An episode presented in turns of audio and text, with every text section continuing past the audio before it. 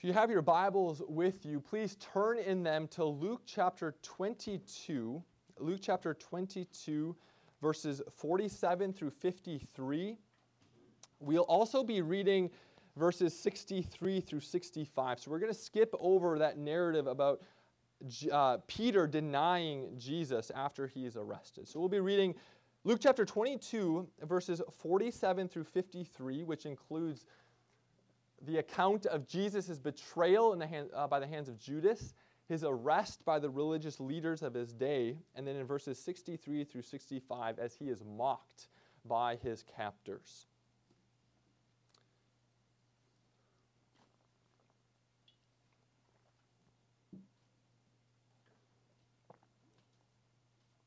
Luke chapter 22, beginning in verse 47. Please pay careful attention for this is God's holy and inspired word that's given to us this morning. While Jesus was still speaking, there came a crowd, and the man called Judas, one of the twelve, was leading them. He drew near to Jesus to kiss him, and Jesus said to him, Judas, would you betray the Son of Man with a kiss?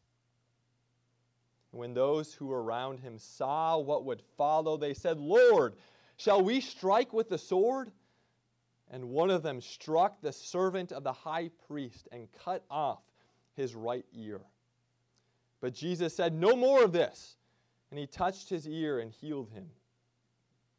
Then Jesus said to the chief priests and officers of the temple and elders who had come out against him, have you come out as against a robber with swords and clubs?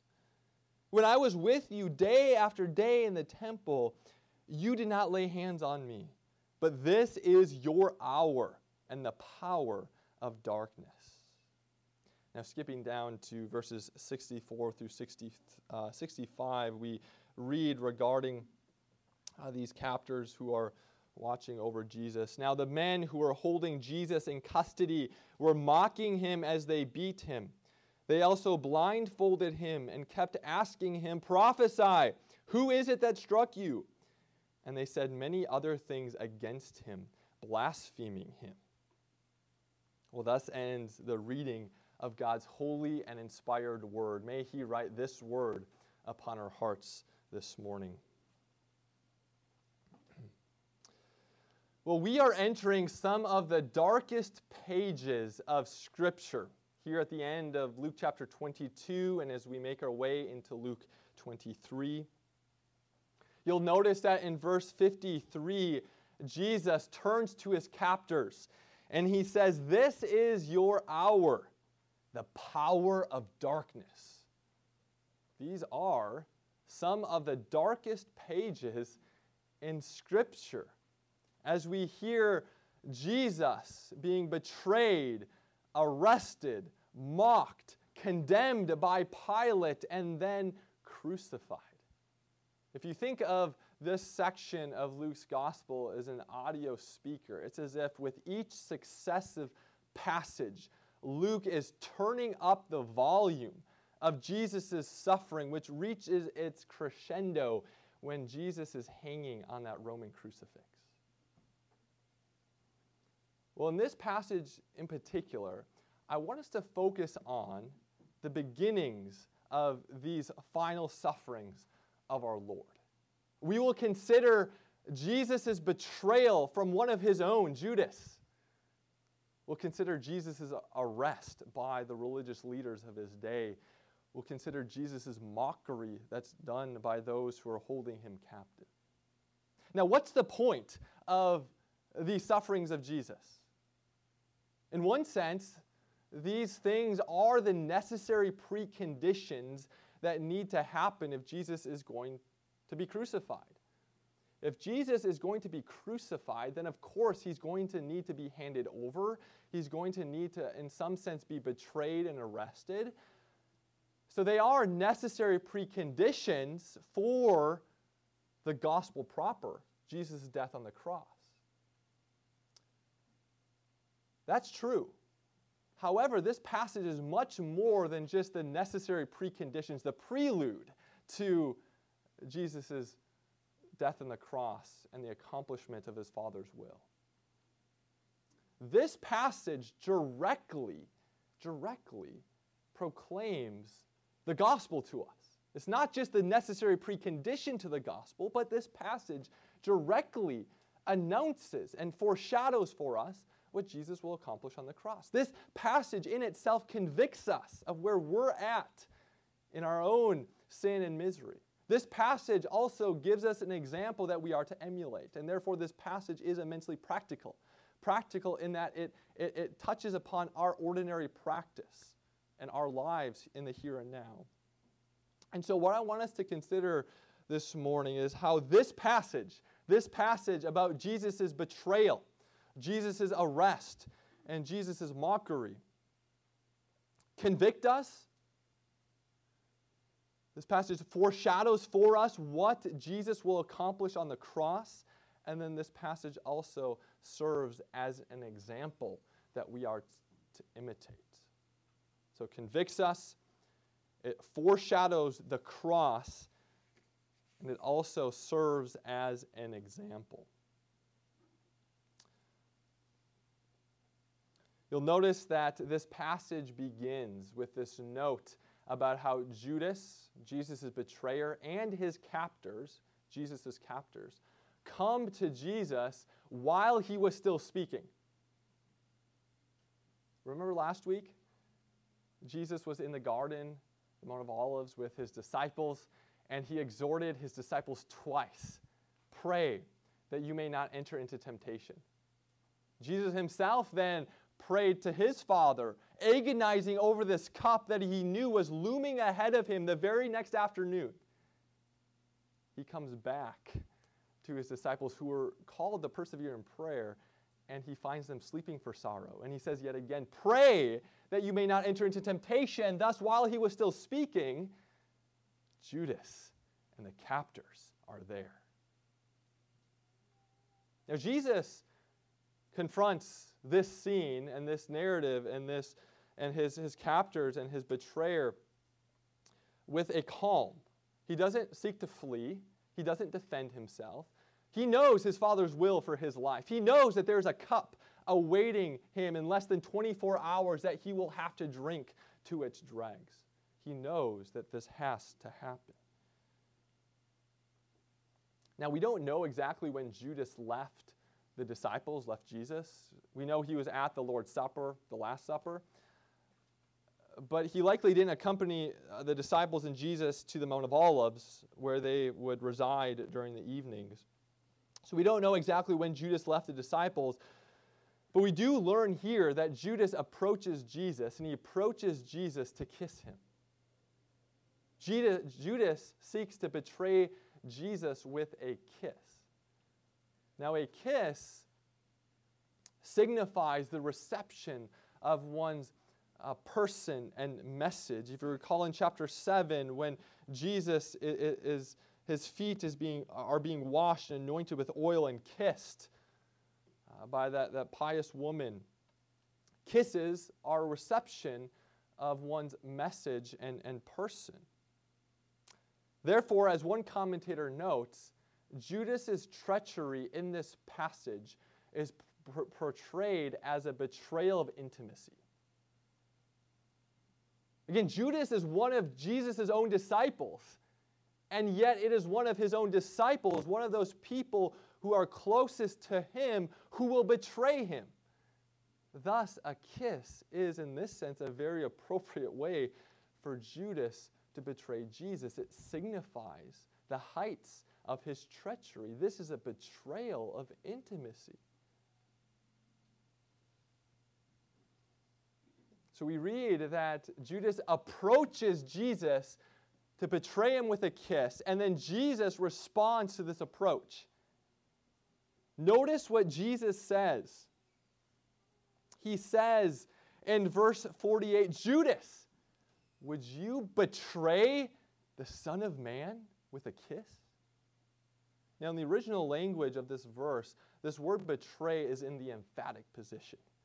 So, if you would have been hearing this book read to you in the original context, which is how this book was delivered originally, you would have heard that Luke intentionally places this word betray in the emphatic position. He wants his hearers and his readers to latch on to the action that Judas is committing in this scene. Judas, would you betray the Son of Man? Jesus uses a title to refer to himself. Now, the Son of Man refers to many things, but one thing that it refers to is Jesus' messianic identity. Therefore, Jesus, in referring to himself by this title, the Son of Man, continues to heighten the heinousness and wickedness of this betrayal and this act of Judas. Judas is betraying the Messiah of God, the Christ. Would you betray the Son of Man with a kiss? One thing I want to draw your attention to, specifically here in Luke's account of this narrative, is that Luke doesn't narrate the kiss itself. We learn about Judas approaching Jesus. We learn about Jesus' response to the approach. And then the narrative skips over the kiss itself, and we learn about the disciples' response to Judas's betrayal. Matthew differs in this regard. Matthew tells us explicitly when he is recounting this narrative that Judas kissed Jesus. One commentator very perceptively notes that Luke portrays this act, specifically this kiss that Judas gives Jesus, as unworthy of narration. That's how wicked it is. Luke doesn't even want to put it to words. That is how heinous and wicked this betrayal is by one of Jesus' own disciples. Now, what are the disciples' response as they are witnessing this? Imagine, put yourself in the shoes of these disciples. This is Judas. This is one of your own fellow disciples. This is one of your friends who is coming to betray Jesus with a kiss. I don't know about you, but I think we all would be pretty enraged at this moment. You're going to betray Jesus and you're going to have the audacity to do it with a kiss? At least be embarrassed and shameful sitting in the corner. But no, you're completely confident and bold with regard to this wicked act. And the disciples are angry. They don't want this to happen. Their justice alarm is going off inside. This is unjust. We need to do something. And so one of the disciples, John's account of this narrative tells us that it was Peter. Peter unsheathes his sword and seeks to defend Jesus. And he slices off the ear of the servant of the high priest who is there as one of the captors. Jesus' response to this is very illuminating. I want to read from John chapter 18, verse 11. This is John's account of the same narrative, and he adds a little bit more color to Jesus' response. John says this He says to Peter, who just cut off the ear of the servant of the high priest, he said, Put your sword into its sheath. Shall I not drink the cup that the Father has given me? Remember Jesus just minutes or hours before was agonizing in prayer, sweating profusely because he knows that the will of his Father includes a cup the very next day that he will have to drink for his people. This shows us that Peter and the disciples are completely confusing the mission of Jesus. Peter and the disciples, who at this time think that Jesus' mission includes some sort of theocratic earthly kingdom, are seeking to, to wield a physical sword to defend Jesus.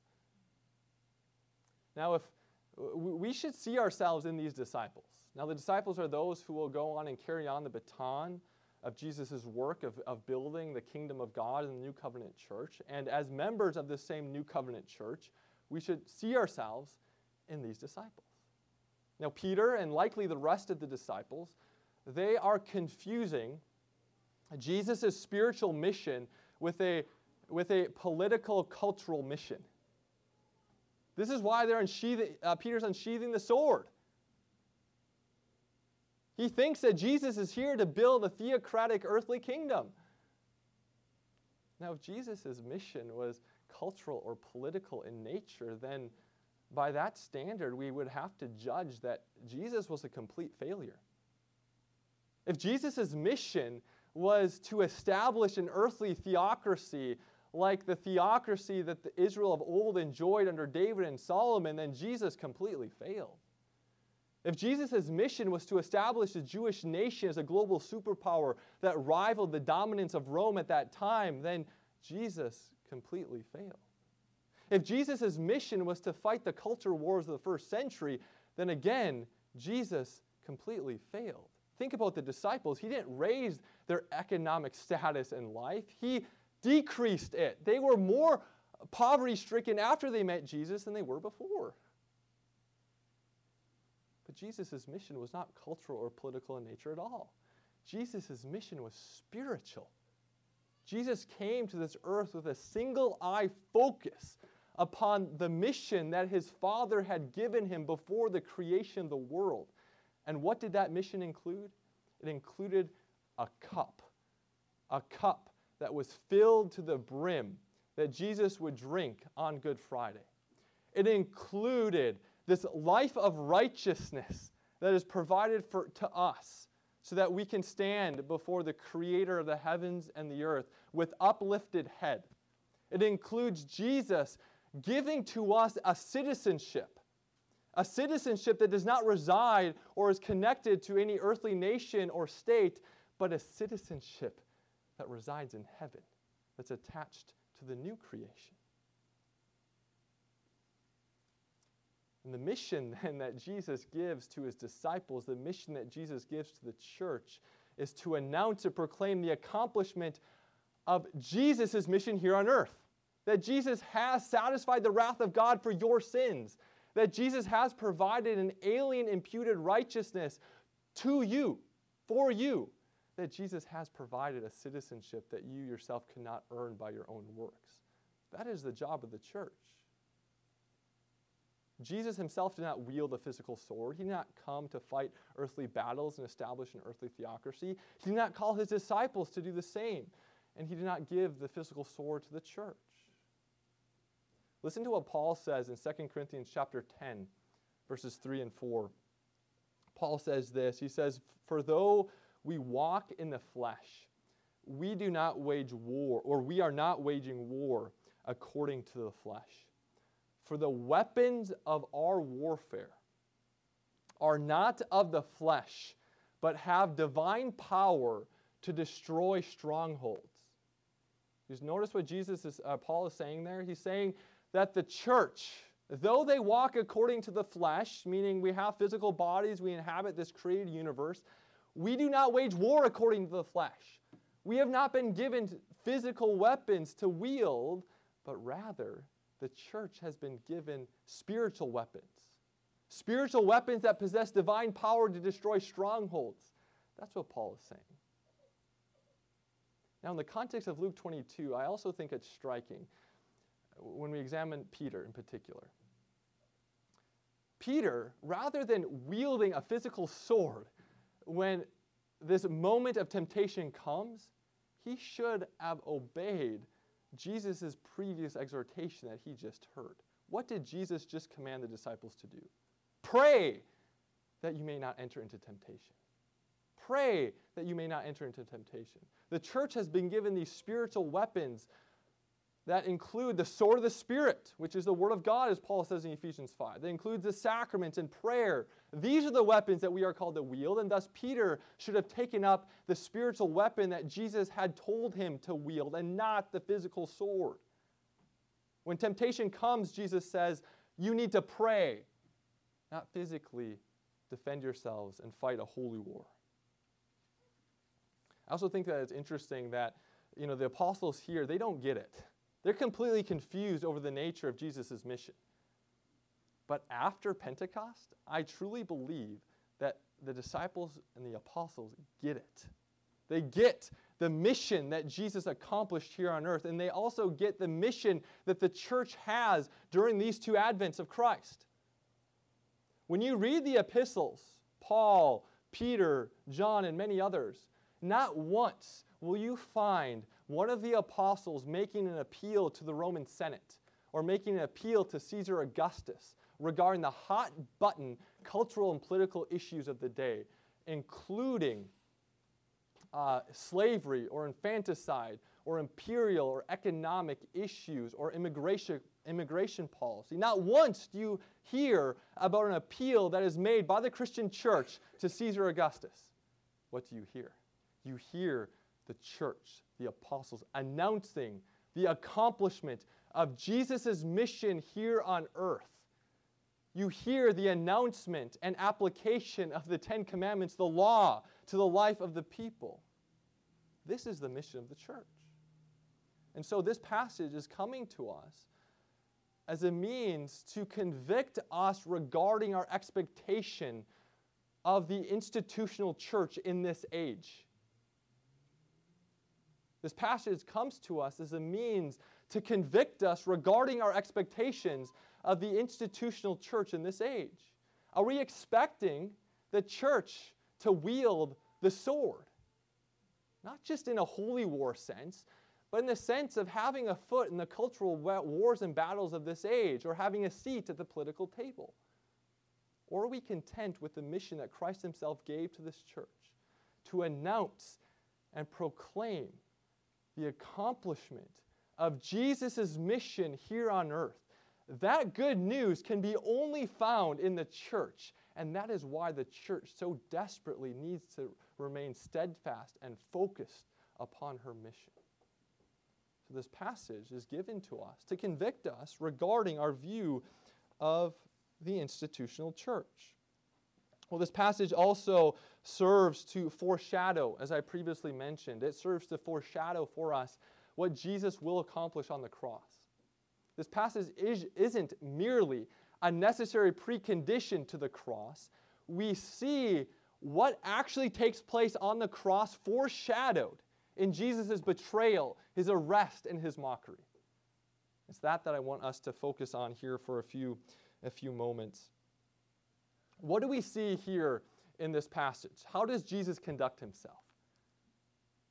Jesus displays a complete non retaliatory ethic. He is betrayed, and Jesus tells his disciples, Put down your swords. He is arrested, and he does not fight. He is mocked, but yet he willingly continues to take more and more sins and offenses committed against his own person. It's as if he's just rolling over and okay with being sinned against. We see here Jesus' non retaliatory ethic. It's this theme that will be fulfilled on the afternoon of Good Friday, on the cross. So let's consider how this theme is fulfilled in the cross. Justice says, justice requires that punishment must, must, must be given in response to a crime. Punishment must be given in response to a crime. And furthermore, justice says that the punishment must fit the crime, meaning the punishment shouldn't be greater than the crime and the punishment shouldn't be less than the crime. Justice says that the punishment must be proportionate to the crime that is committed. The way in which this principle of justice was, was uh, uh, uh, uh, portrayed in, the Israel, in Israel's legal code in the Old Testament was through the phrase, an eye for an eye and a tooth for a tooth. Meaning, if I pluck out someone's eye, then justice says my eye deserves to be plucked out. If I punch out someone's tooth, then I deserve my tooth to be punched out. Strict, proportionate justice. What happens on the cross? Is the cross that moment where God retaliates against us? Is the cross the moment where God judges us for our sin? Is the cross the moment where God metaphorically plucks out our eye because of our sins? No. The cross is the height of God's non retaliation. This passage, we see Jesus continuing to take more and more sins and offenses committed against his own person. Well, the cross is that moment where Jesus will take all of the sins of the Father's people and have them laid upon his back, as it were. 2 Corinthians 5:21, Paul says that, that uh, God, particularly on the cross, God made Christ to become our sin. He takes all of our sins, not just in the sense that our sins are committed against him, but he takes the punishment for those sins. So the pinnacle of Jesus' non retaliation is that he goes to the cross and bears all of the sins of his Father's people. And so the cross is the height of God's non retaliation. However, it's non retaliation whereby justice is still satisfied. God doesn't just merely overlook our sins. Indeed, He cannot do that if He still wants to maintain His justice. And therefore, God on the cross beautifully was able to display this non retaliatory ethic towards us while at the same time satisfying His own claims to justice. How? Well, Christ on the cross takes the punishment that our sins deserve. Justice says that a punishment must be meted out when crimes are, are, are, are, are committed. And therefore, Christ takes upon himself the punishment which your sins have earned so that God can now extend mercy, love, grace, and reconciliation towards you.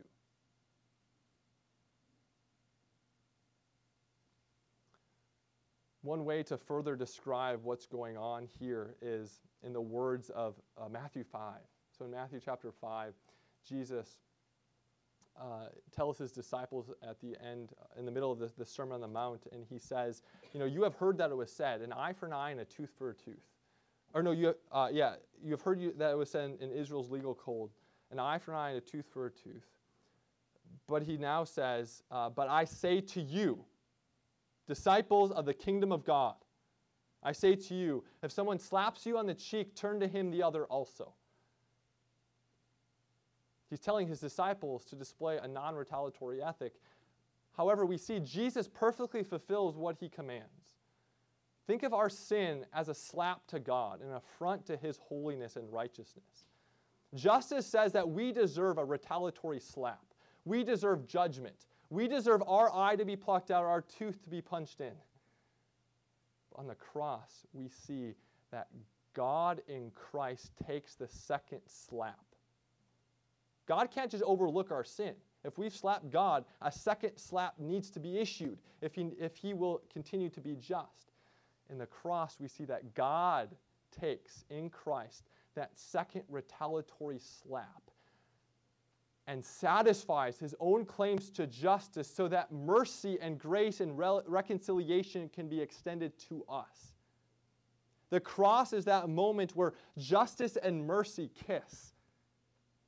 God is able to uphold his justice while at the same time being merciful to us, delivering us from his just judgment. And so when we see Jesus' non retaliatory ethic here, that theme is fulfilled on the cross, where God in Christ has his second eye plucked out, as it were, his second tooth punched in, and he takes that second retaliatory slap so that we are not judged.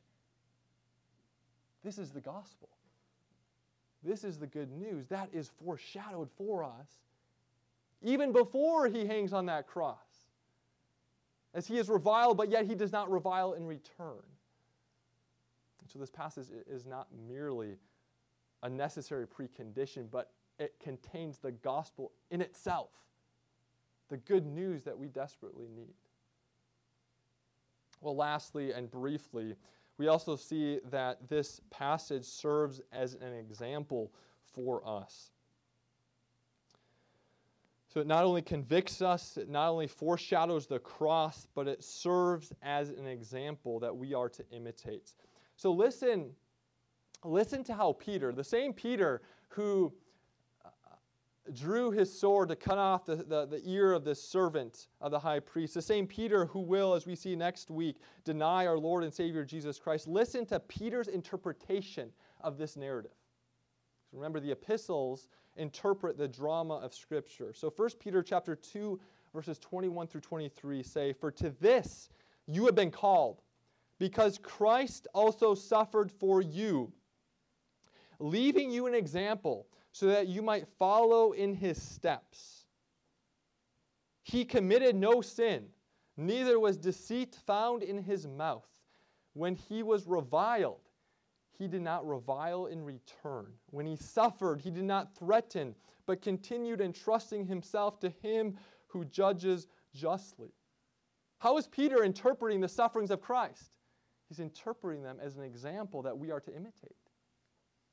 Christ Jesus also suffered, leaving you an example that you might follow in his steps. So, this passage is given to us in part to be an example to imitate, which means that, uh, you know, as we've already seen, the church as an institution is not to wield the physical sword, but even us as individual Christians in our interpersonal relationships with one another. We are not called to pick up uh, even our metaphorical swords and seek to get even. That should not be our impulse. And so, when we are sinned against, when someone is rude or unkind or inconsider- inconsiderate, is our initial impulse to seek tit for tat justice, eye for an eye, tooth for a tooth. I need to get even because my honor has been besmirched. Is that our impulse? Retribution or is reconciliation our impulse? Are we willing to be sinned against in our own person so that mercy and grace and reconciliation can be pursued and fostered with those in our life? And in this way, when we live in this counterintuitive ethic, we, we show forth the love of Christ. Now, of course, we don't live the gospel. Uh, we don't live necessarily the, the, the uh, we don't live the gospel. Jesus alone lived the gospel, and his life alone is what gives us salvation. No one is called to believe in my life or your life. However, when we live this way, we show forth, we give testimony to the love of Christ, who perfectly displayed turning the other cheek so that we might be reconciled to the God of the universe. And we are called to, to, to, display that, that similar kind of lifestyle and ethic. Now, of course, this is a general principle that contains many exceptions, like every other moral truth that we find in Scripture. So there are, of course, times when we are sinned against gravely, and we do need to uh, report things to governing authorities. There are times when we're sinned against and, and, a, and, a, relationship might not be able to be restored nor should be restored if there's abuse that's, that's happened. And so there's many exceptions uh, to this principle, but nevertheless, we do need to hear the principle, the principle that we are called to emulate. And so, congregation of Christ, this passage be- before us, this passage about Jesus' betrayal, arrest, and, and mockery, is immensely practical. It touches upon our ordinary experience. It convicts us of our sin and our view of the church between these two advents. It foreshadows for us the good news of the gospel and it gives us an example to emulate. next time, next week, we'll see how Peter's denial of Jesus serves in a very similar way as it foreshadows the cross of Christ.